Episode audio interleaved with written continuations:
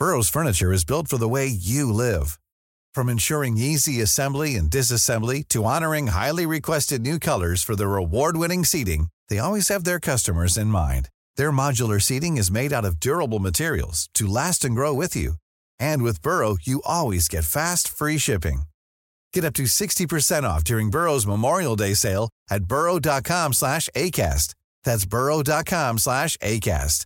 burrow.com slash ACAST. Hiring for your small business? If you're not looking for professionals on LinkedIn, you're looking in the wrong place. That's like looking for your car keys in a fish tank. LinkedIn helps you hire professionals you can't find anywhere else, even those who aren't actively searching for a new job but might be open to the perfect role. In a given month, over 70% of LinkedIn users don't even visit other leading job sites. So start looking in the right place. With LinkedIn, you can hire professionals like a professional. Post your free job on linkedin.com slash people today. The Big Hit Show is brought to you by Athletic Greens. Convenient nutrition can now be as easy as drinking a glass of water. One scoop of AG1 contains 75 vitamins, minerals, superfoods, and probiotics designed to efficiently absorb into your body. To make it easy, Athletic Greens is giving a free one year supply of immune supporting vitamin D and five free travel packs with your first purchase. All you have to do is visit athleticgreens.com slash the big hit show. That's athleticgreens.com slash the big hit show. This episode is brought to you by State Farm. State Farm can insure your home and car with surprisingly great rates. Because you don't have to give up what you love for great insurance. They've got options, like personalizing your policy with options to help you get a surprisingly great rate. For surprisingly great rates, like a good neighbor, State Farm is there. Call or go to statefarm.com for a quote today. A warning this episode contains a reference to suicide. Before I met Kendrick, uh, we went to elementary together, but we didn't. We used to see each other around school. He was playing with the basketball every day, all day, just basketball, basketball, basketball. This is Antonio White, also known as the rapper Cannon. He met Kendrick Lamar when they were both middle school students at the Vanguard Learning Center in Compton, California. They shared a gym locker. That's how they met. But they didn't really become friends until the day a massive East Coast rap hit brought them together. I was rapping uh, DMX in the hallway, uh, stop drop. Niggas wanna try what? Niggas wanna lie what? You niggas wonder why what? Niggas wanna die what? All I know is pain. All I feel is rain. How can I maintain? Well, man, shit on my brain. And then I, I was like, uh, and then he came out like, I resort to violence. My niggas who been silenced. Like, you don't know what our style is. New York niggas the wildest. My niggas is with it. What? You want it? Come and get it. It was like a freaking movie. Like, we was going around in a circle, just rapping right at each other. And after that, we started laughing. We shook hands and that was it for us. And after that, Cannon and Kendrick became a little crew unto themselves. Because we had rapped so much DMX, we was just like, you know what? We should try to write our own rap. And uh, we was like, all right, bet. Today we're gonna go home and we're gonna write our own rap and we're gonna come back tomorrow and let each other hear it. So I went home, I did my thing, he did his thing. We came back to school the next day. He was like, You got your rap? And I was like, Yeah. I was like, You got yours? He was like, Yeah he rapped his. I can't remember the words to it, but all I remember is being like, "What what DMX verse is that?" And he was like, "DMX." He's like, "Nah, man, I wrote that." And I was like, "For real?" I was like, "That's crazy." And I was a little nervous after that. So then I let him hear mine, and he was he did the same thing I did. He was like, he looked confused, like, "What DMX verse is that?" I don't remember. I was like, "That ain't DMX. I wrote that." He was like, "For real?" And we was like, oh man, we got we gotta basically we gave each other confidence by doing that. It was like a brotherhood, like 100%. From higher ground, this is the Big Hit Show. I'm Alex Pappademas.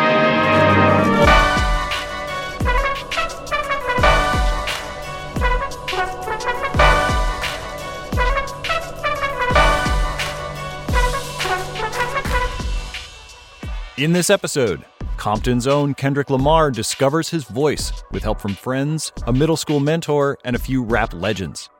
Years later, a tour stop in South Africa changes Kendrick and the new album he's about to make.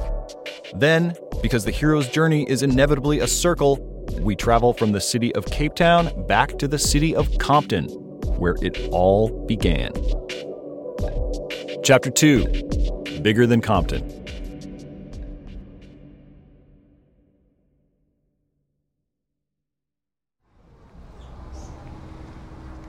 The birds are chirping. You know what I mean? Like in my section where we grew up at, uh, it's pretty. You know what I mean? Like it's you got green grass, you got clean streets. It's not super run down. You do got graffiti on the walls, different neighborhoods whacked out on the walls, crossed out, but you still got kids playing.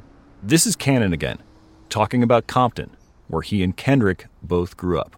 What happens is when you get into the inner workings of these different groups within the city, uh, if within the neighborhoods, that's where you start getting into the stuff that everybody hears about as far as gun violence and fights and things like that of that nature. The album Kendrick made immediately before To Pimp a Butterfly, Good Kid Mad City, is a South Central LA album.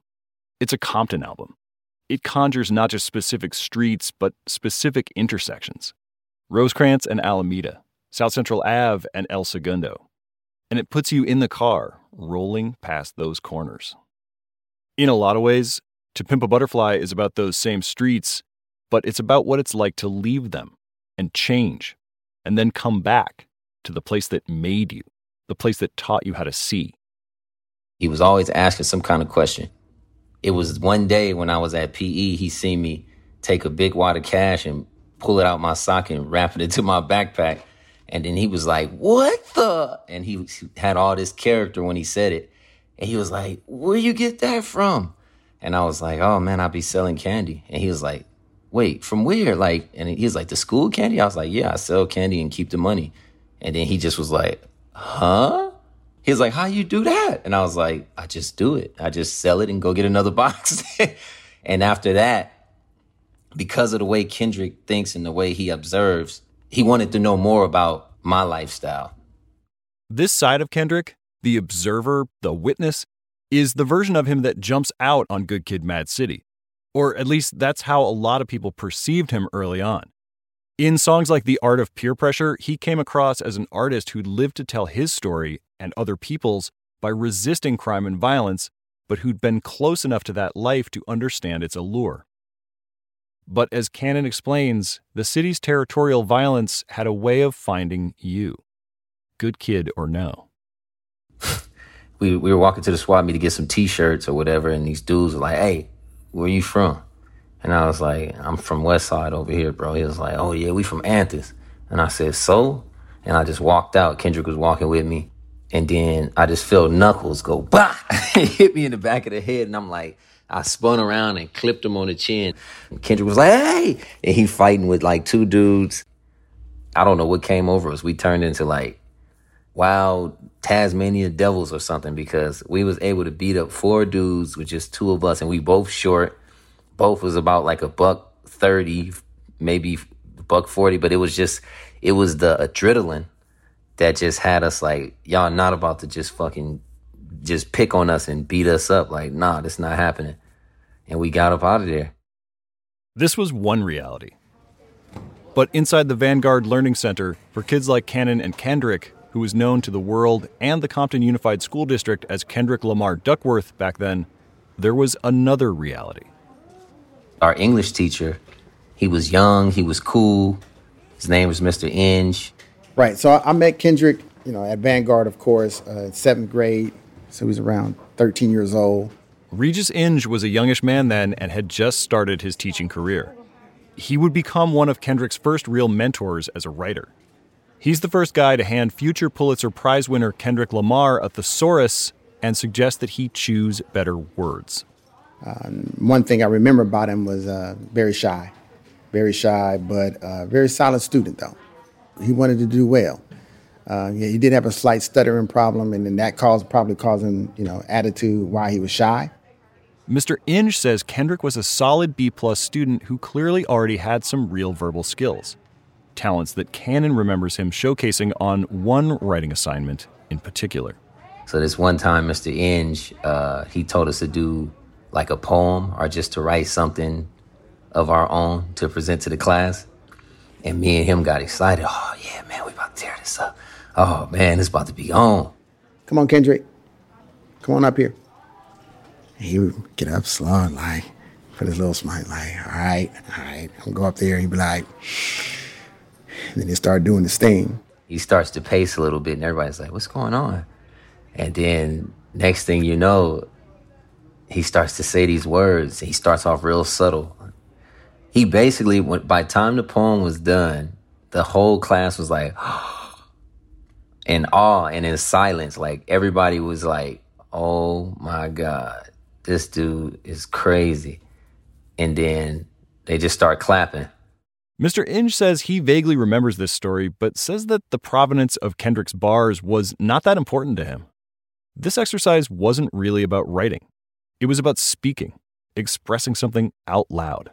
It was the habit of getting up, standing in front. So if you can stand in front of your peers when they know that teacher's not going to have anyone laugh at you, then you get the confidence.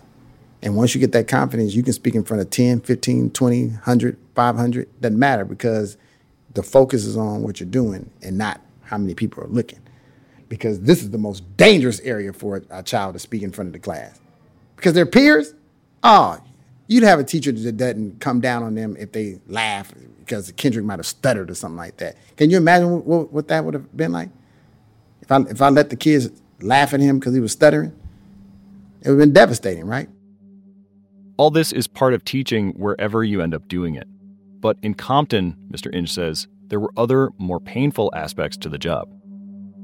A teacher never wants to look down in a box and see their child. That's what I call them. that's my child that's laying down in this box.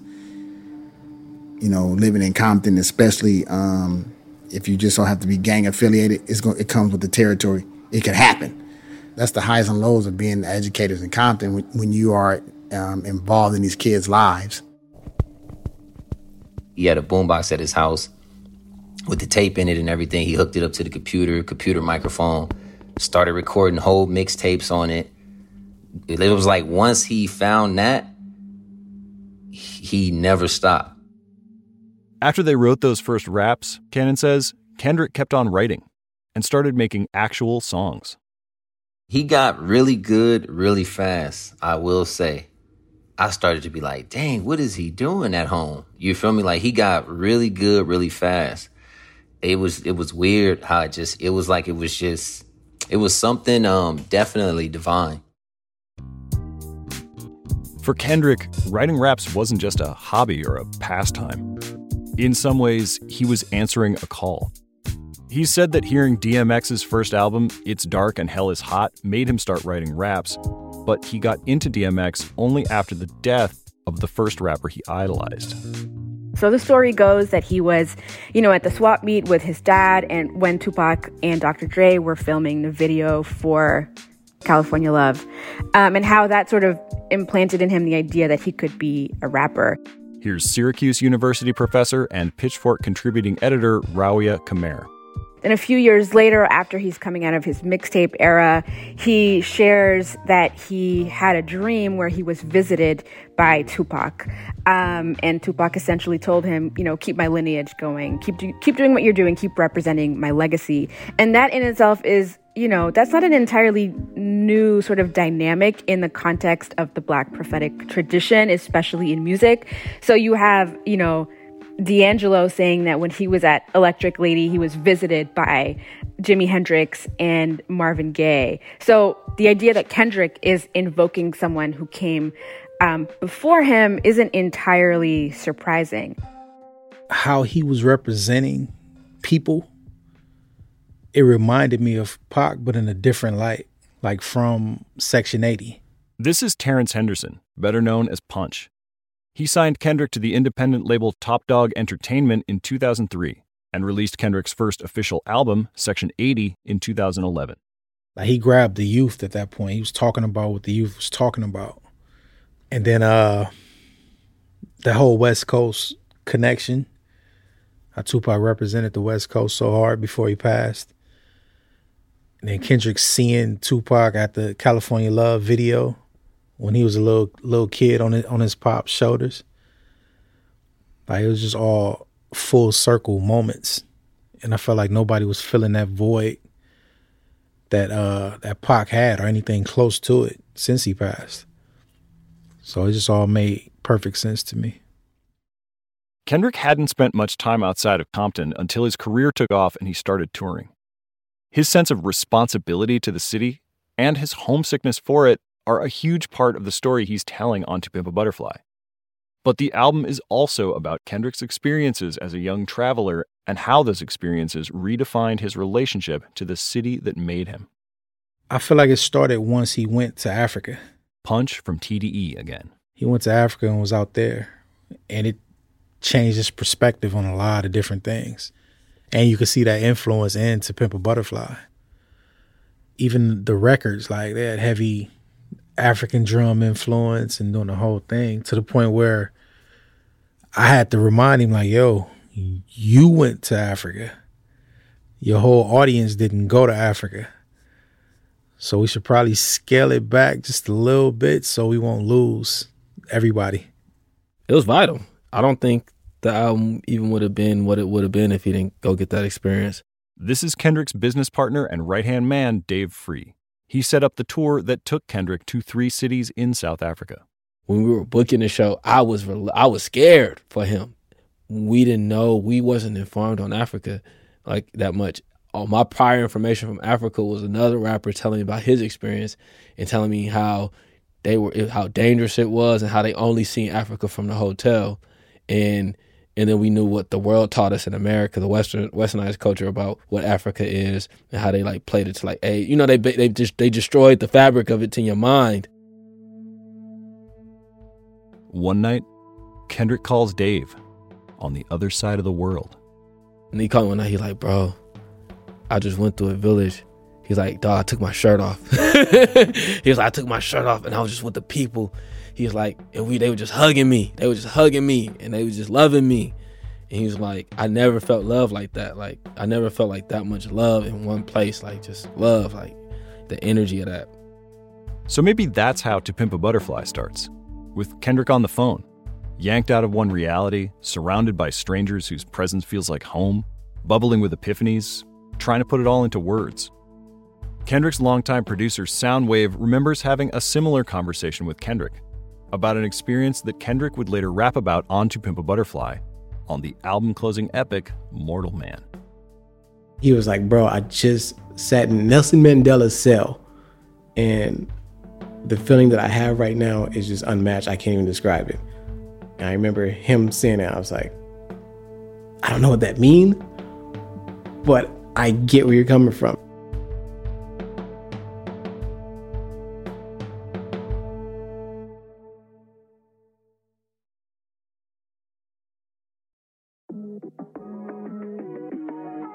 The Big Hit Show is brought to you by Athletic Greens. With one scoop of Athletic Greens, you're absorbing 75 high quality vitamins, minerals, whole food source superfoods, and probiotics to help you start your day right.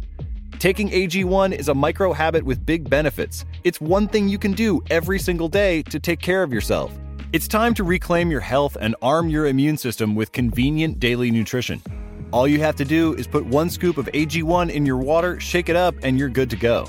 To make it easy, Athletic Greens is giving a free one year supply of immune supporting vitamin D and five free travel packs with your first purchase.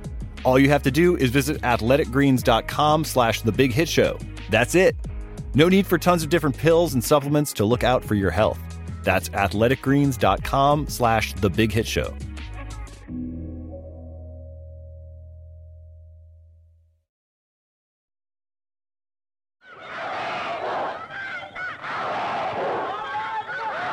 We got arrested in our teenage years multiple times. We had friends and comrades dying from police bullets. This is the human rights activist Kumi Naidoo. He was born in Durban in 1965, and by the time he was 15 years old, he joined the battle against apartheid. He later became the Secretary General of Amnesty International and the International Executive Director of Greenpeace you know, virtually every, every other weekend we were attending funerals. Now that I think about it, it is kind of weird that we had to endure that. But it almost felt normal, to be honest, because it was happening to so many people who had made the decision to get involved in the struggle to liberate South Africa from the apartheid system. In everything we did, Mandela was in our hearts and minds, and we started learning songs with Mandela's name. You know, like there was one song which went, Mandela with to Somlandela. You know, that we'll follow Mandela. And virtually every liberation song basically had Mandela's name in it. Nelson Mandela was a Johannesburg attorney who joined the political party known as the African National Congress in 1944. He'd risen to a leadership position within the group by 1960 when the South African Governor General outlawed the ANC. Two years later, he was arrested for inciting workers' strikes and leaving the country illegally to speak at a conference in Ethiopia. Mandela was tried for planning acts of sabotage, which he admitted to, and conspiracy to overthrow the government, which he denied. In April 1964, he stood in the dock in a courtroom in the South African capital city of Pretoria and delivered a statement to the court. This is how it ended.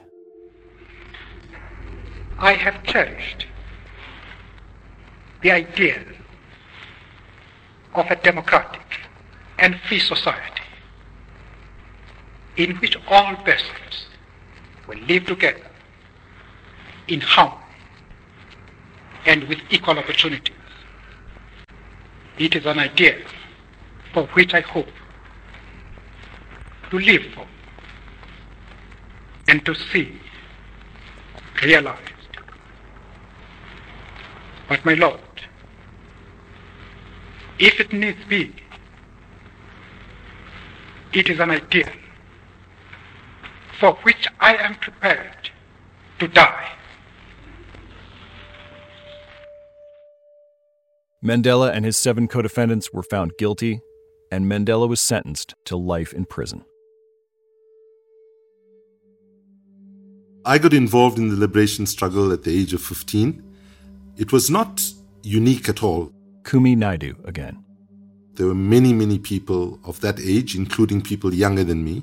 And our parents had warned us for years before that if you get involved in the political struggle for freedom, you'll end up on Robben Island with Mandela. That was like what you get told. And if you get to Robben Island, you'll never be able to get off there because it's surrounded by shark infested waters. Robben Island is located a little over four miles off the western coast of South Africa. It's about a mile wide and sits only a few feet above sea level. Mandela was one of nearly 3,000 prisoners who served time there during apartheid. He arrived in 1964 and spent his days breaking rocks in a lime quarry, where the sunlight glaring off the white rock permanently damaged his eyesight. This is how Mandela described his experience to the BBC in 1994. What was important was the fact that the ideas for which we were sent to Robben Island would never die.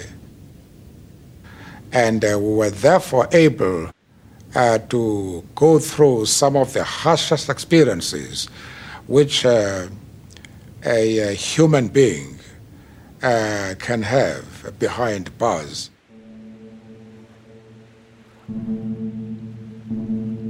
Mandela spent 18 years on Robben Island. His correspondence was limited and closely monitored.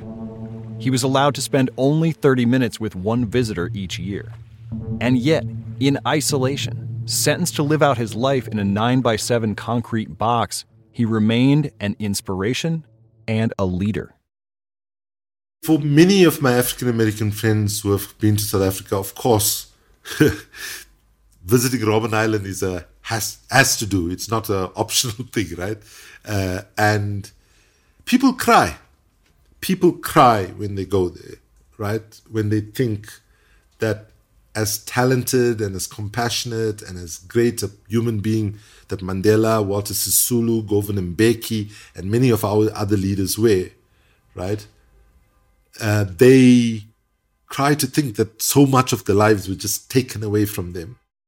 In 2014, during that tour of South Africa, Kendrick Lamar visited Robben Island and stood in Mandela's former cell.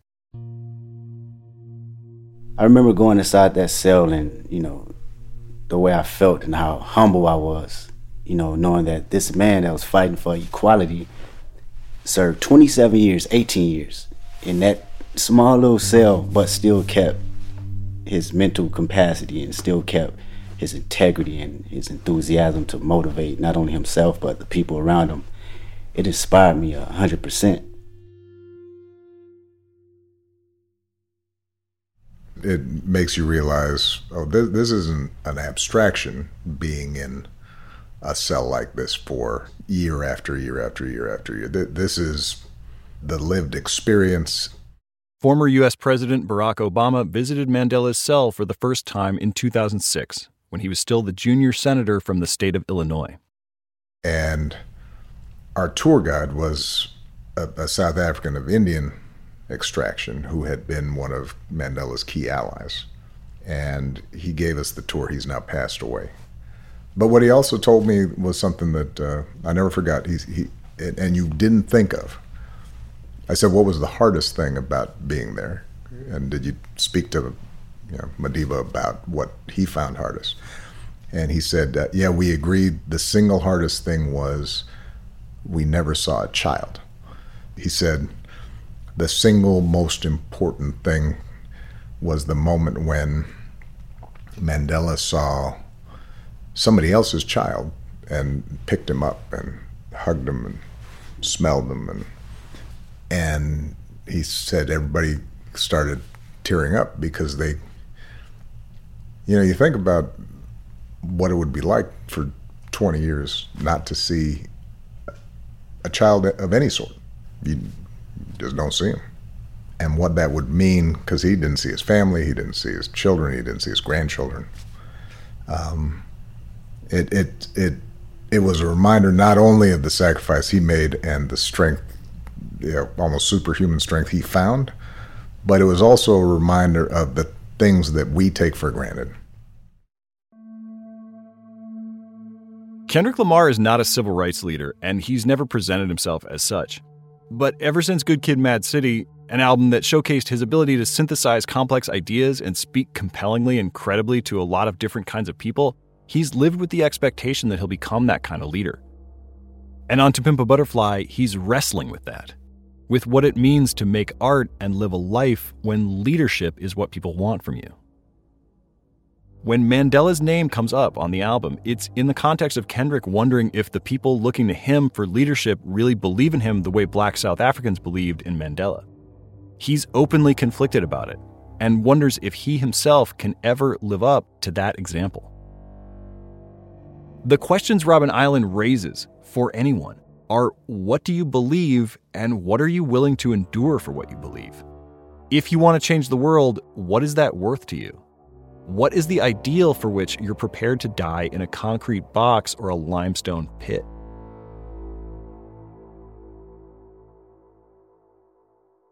If To Pimp a Butterfly tells us anything, it's that Kendrick doesn't come back from South Africa with the answers to any of those questions but he'd continue to process the South Africa experience in songs he'd write and record in the months to come. We'll be talking later in this series about the song Mortal Man, the last song on the album, where Kendrick invokes Mandela by name. But Kendrick's time in South Africa also directly informs other songs on the album.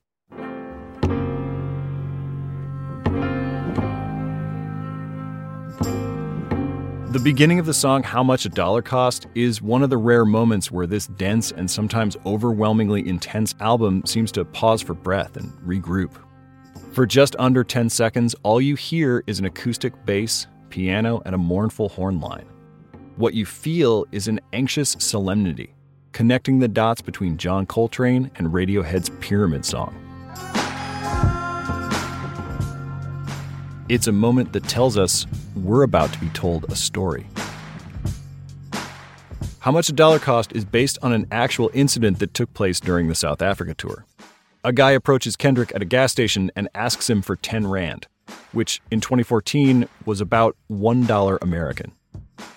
Walked out the gas station, a homeless man with a sandy tan complexion asked me what 10 rand, stressing about dry land. Deep water, powder blue skies that crack open, a piece of crack that he wanted. I knew he was smoking, he begged and pleaded. Asked me to feed him twice, I didn't believe it, told him beat it. Contributed money just for his pipe, I couldn't see it. He said, My son, temptation is one thing that I've defeated. Listen to me, I want a single bill from you.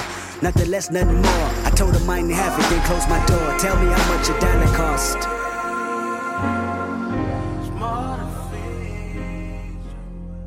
It's really a parable. Kendrick plays the arrogant star who won't share his riches, and then the homeless man reveals who he really is. lack empathy. He looked at me and said, Your potential is bittersweet. I looked at him and said, Every nickel is mine to keep. He looked at me and said, Know the truth, it'll set you free. You looking at the Messiah, the Son of Jehovah, the higher power, the choir that spoke the word, the Holy Spirit, the nerve of Nazareth. And I tell you just how much a dollar cost. The price of a spot in heaven. Embrace your loss. I am God. That last line is God telling Kendrick, hey, that dollar you held onto because you saw me as a hustler looking for crack money, this is what it cost you to keep it. It cost you heaven. It cost you everything. Outside a gas station, in another country, on another continent, Kendrick has this encounter. And whether God really made an appearance or not, when Kendrick goes to make this album, he will come back over and over to the questions that moment raised which, as it happens, are as old as the Gospel of Mark. What shall it profit a man if he shall gain the whole world, but lose his soul? I wash my hands, I said my grace. What more do you want from me?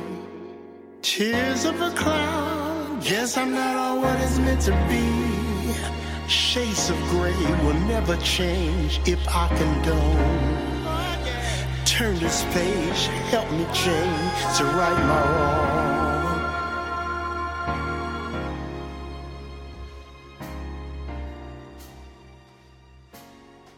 I'm not surprised at all about the journey that Kendrick Lamar went through when he came here.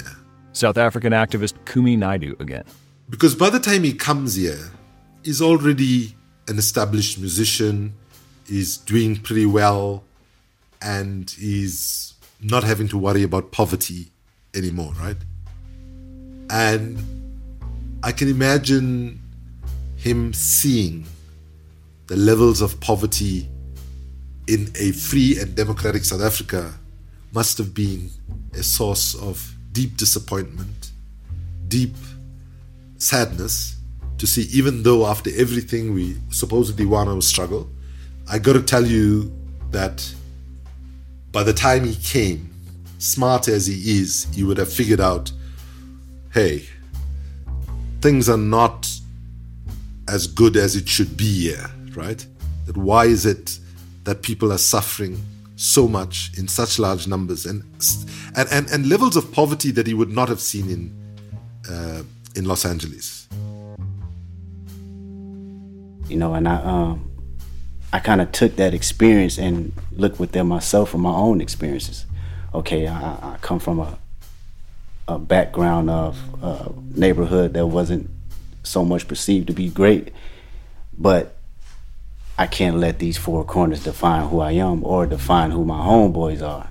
You know, so I took that experience, man, and the whole concept about To Pimp a Butterfly was to share that experience with them to go back to Compton and tell them what I've learned. You know, it was me explaining my experiences and what emotions it brought up from that experience and tell them like, yo, it's something bigger than Compton and where we from.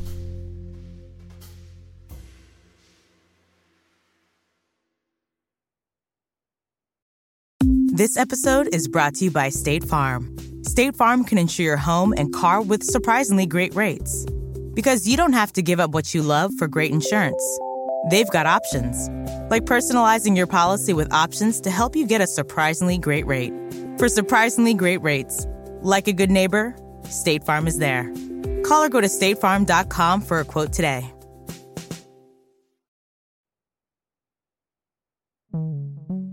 By the time he was 25, Kendrick's art had taken him very far from Compton. There are 100 million rap songs about what this experience feels like. Making it out of the hood and celebrating that fact is a standard poetic framework in this music, as is avowing that you will never leave the hood and celebrating that. But on To Pimp a Butterfly, Kendrick finds a different way to tell that archetypal story. It happens on the song Mama, which consists of three verses, each of which ends with the word home. Which home he's talking about, Compton, or the continent of Africa as a more symbolic spiritual homeland, remains ambiguous, as writer Rawiya Kameir points out. You think that he's talking, and he is on some level talking about being back in Compton and sort of interacting with his place of origin. But you also know that home here also represents Africa, right? Which he would not have been able to visit without rap. So even though the references aren't always very literal, there he's definitely thinking about, or it appears as though he's thinking about all of those connections, even when it's easy to gloss over. Mama is another To Pimp a Butterfly song touched indirectly by the presence of one of Kendrick's musical elders. The story behind that song is that I was working on an album called Self Portrait, and I had a dream wherein my dad was on a commercial. This is the singer and songwriter Lalah Hathaway. Her dad was Donny Hathaway, the soul music legend whose career was cut short in 1979 when he died by suicide at the age of 33. And my dad's been gone for 42 years, and I very rarely dream about him. But in this commercial, it was like one of those Ronco commercials where there was an album spinning, and you can you can buy this record for one penny, you know. And the record was spinning, and his his face was on the label copy, and he was saying, "You can make it on your own," and the record was spinning away and it went away and I woke up like and that day I wrote that song. If you were meant to be together, then you would know that it's right.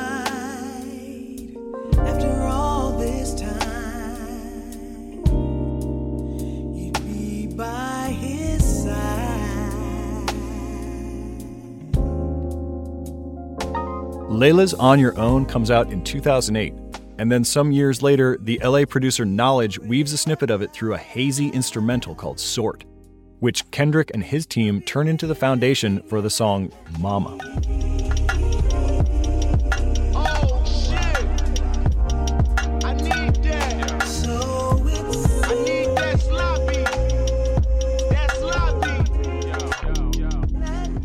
I thought that's tight.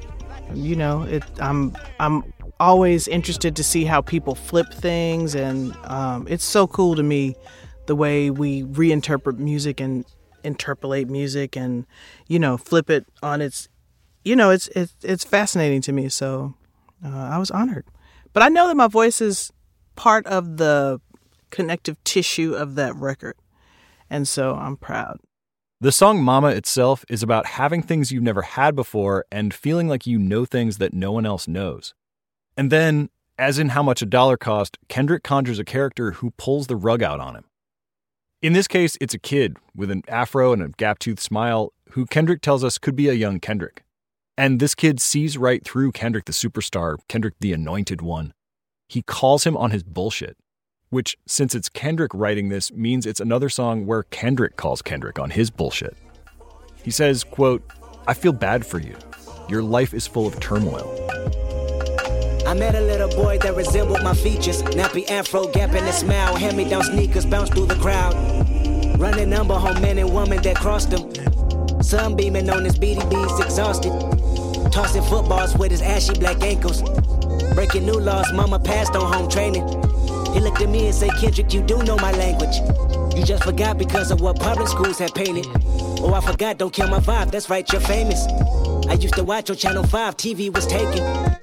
But never mind, you're here right now, don't you mistake it, it's just a new trip.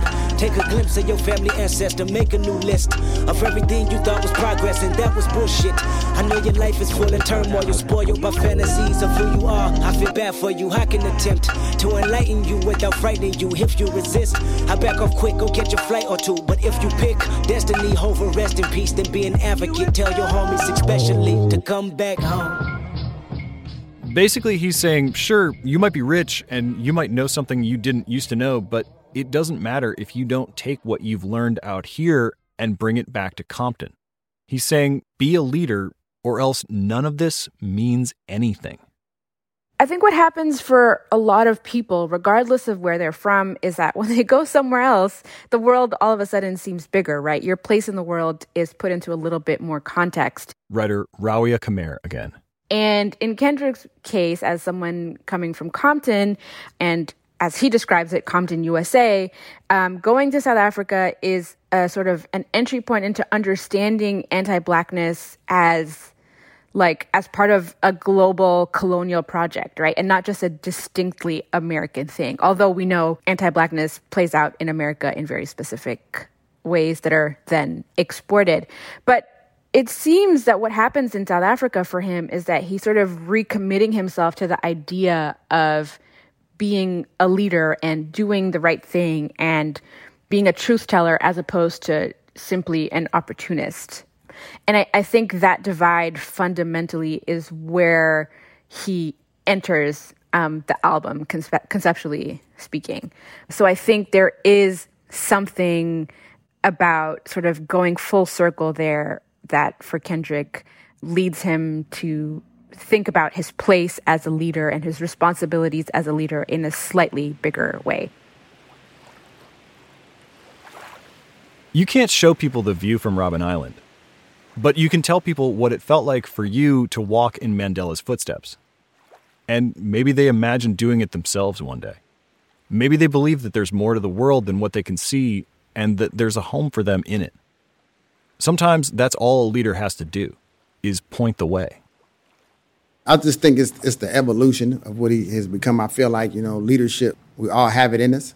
Uh, it's just how we cultivate it. Kendrick's middle school English teacher, Regis Inge. I think he discovered as he got older and as his lyrics uh, became to be inspirational, he he took that and uh, became a leader. He probably didn't think that when he was in the seventh grade when I had him, but you know sometimes we always say leaders are born, but sometimes it just takes time. It takes time for the leadership to come out. So you see, you see, it's the ripple effect that you can have when you're on that platform. So the platform, the platform is not for everyone.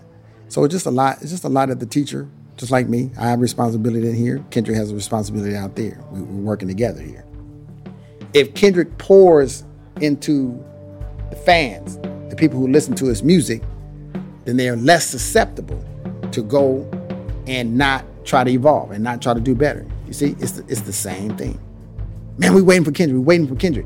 People are really waiting for him to tell them something. That's power for as long as you use it right. Got to use it right.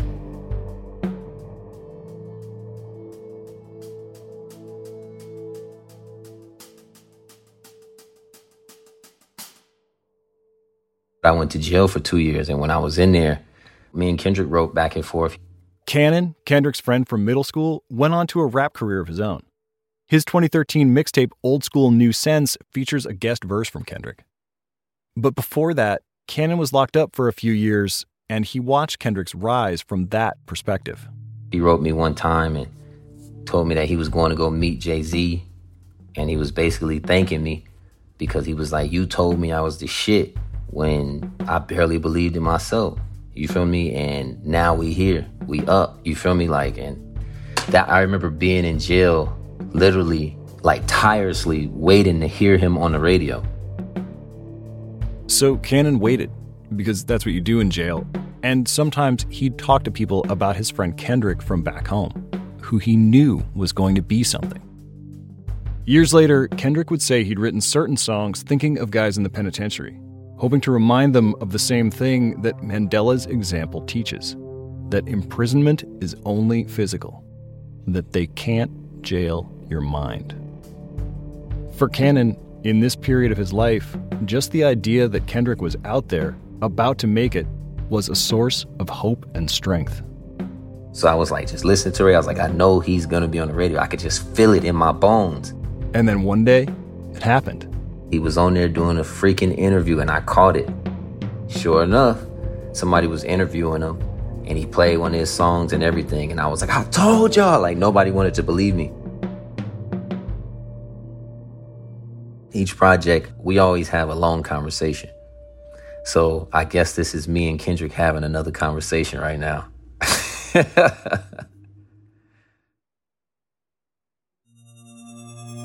Next time on the Big Hit Show. Oh, we fucking with that sound? Yeah, we can do that, nigga. You know, ain't no restrictions here. Ain't no restrictions artistically here. Kendrick gets down to business in the studio with an all star band of very enthusiastic collaborators. They had to take the Red Bull, the, the Red Bull fridge out of the studio because turn into supersonic drinking Red Bulls. Life in a creative bubble gets extremely funky. We sent the runner to get us underwear. The regulator heard that. I was like, bro, you can't do that. No, they're only there supposed to get you food. It's like, there's food at Target, so why can't he just pick up some underwears on the way back? And the spirit of jazz lives in Santa Monica. I just heard Kendrick as, the, as a saxophone. So I, I was just comping like I would if Kendrick was a saxophone. Not like he was a rapper, but like he was a saxophone. From Higher Ground, this is The Big Hit Show. It's written and hosted by me, Alex Pappademas, and produced by Western Sound. Colin McNulty is our showrunner. Producers are Taylor Jones and Sabrina Fang. Our production assistant is Stella Hartmann. Alex MacInnis is our composer, sound designer, and mix engineer. Savannah Wright is our fact checker. Studio direction and theme music by Dan Leone. The executive producer is Ben Adair. Executive producers for Higher Ground are Dan Fierman, Anna Holmes, Mukta Mohan, and Janae Marable. Jen Levin is our editorial assistant. Executive producers for Spotify are Daniel Ek, Dawn Ostroff, Julie McNamara, and Corinne Gilliard. Music licensing by Search Party Music. Special thanks to Joe Paulsen and Eric Spiegelman.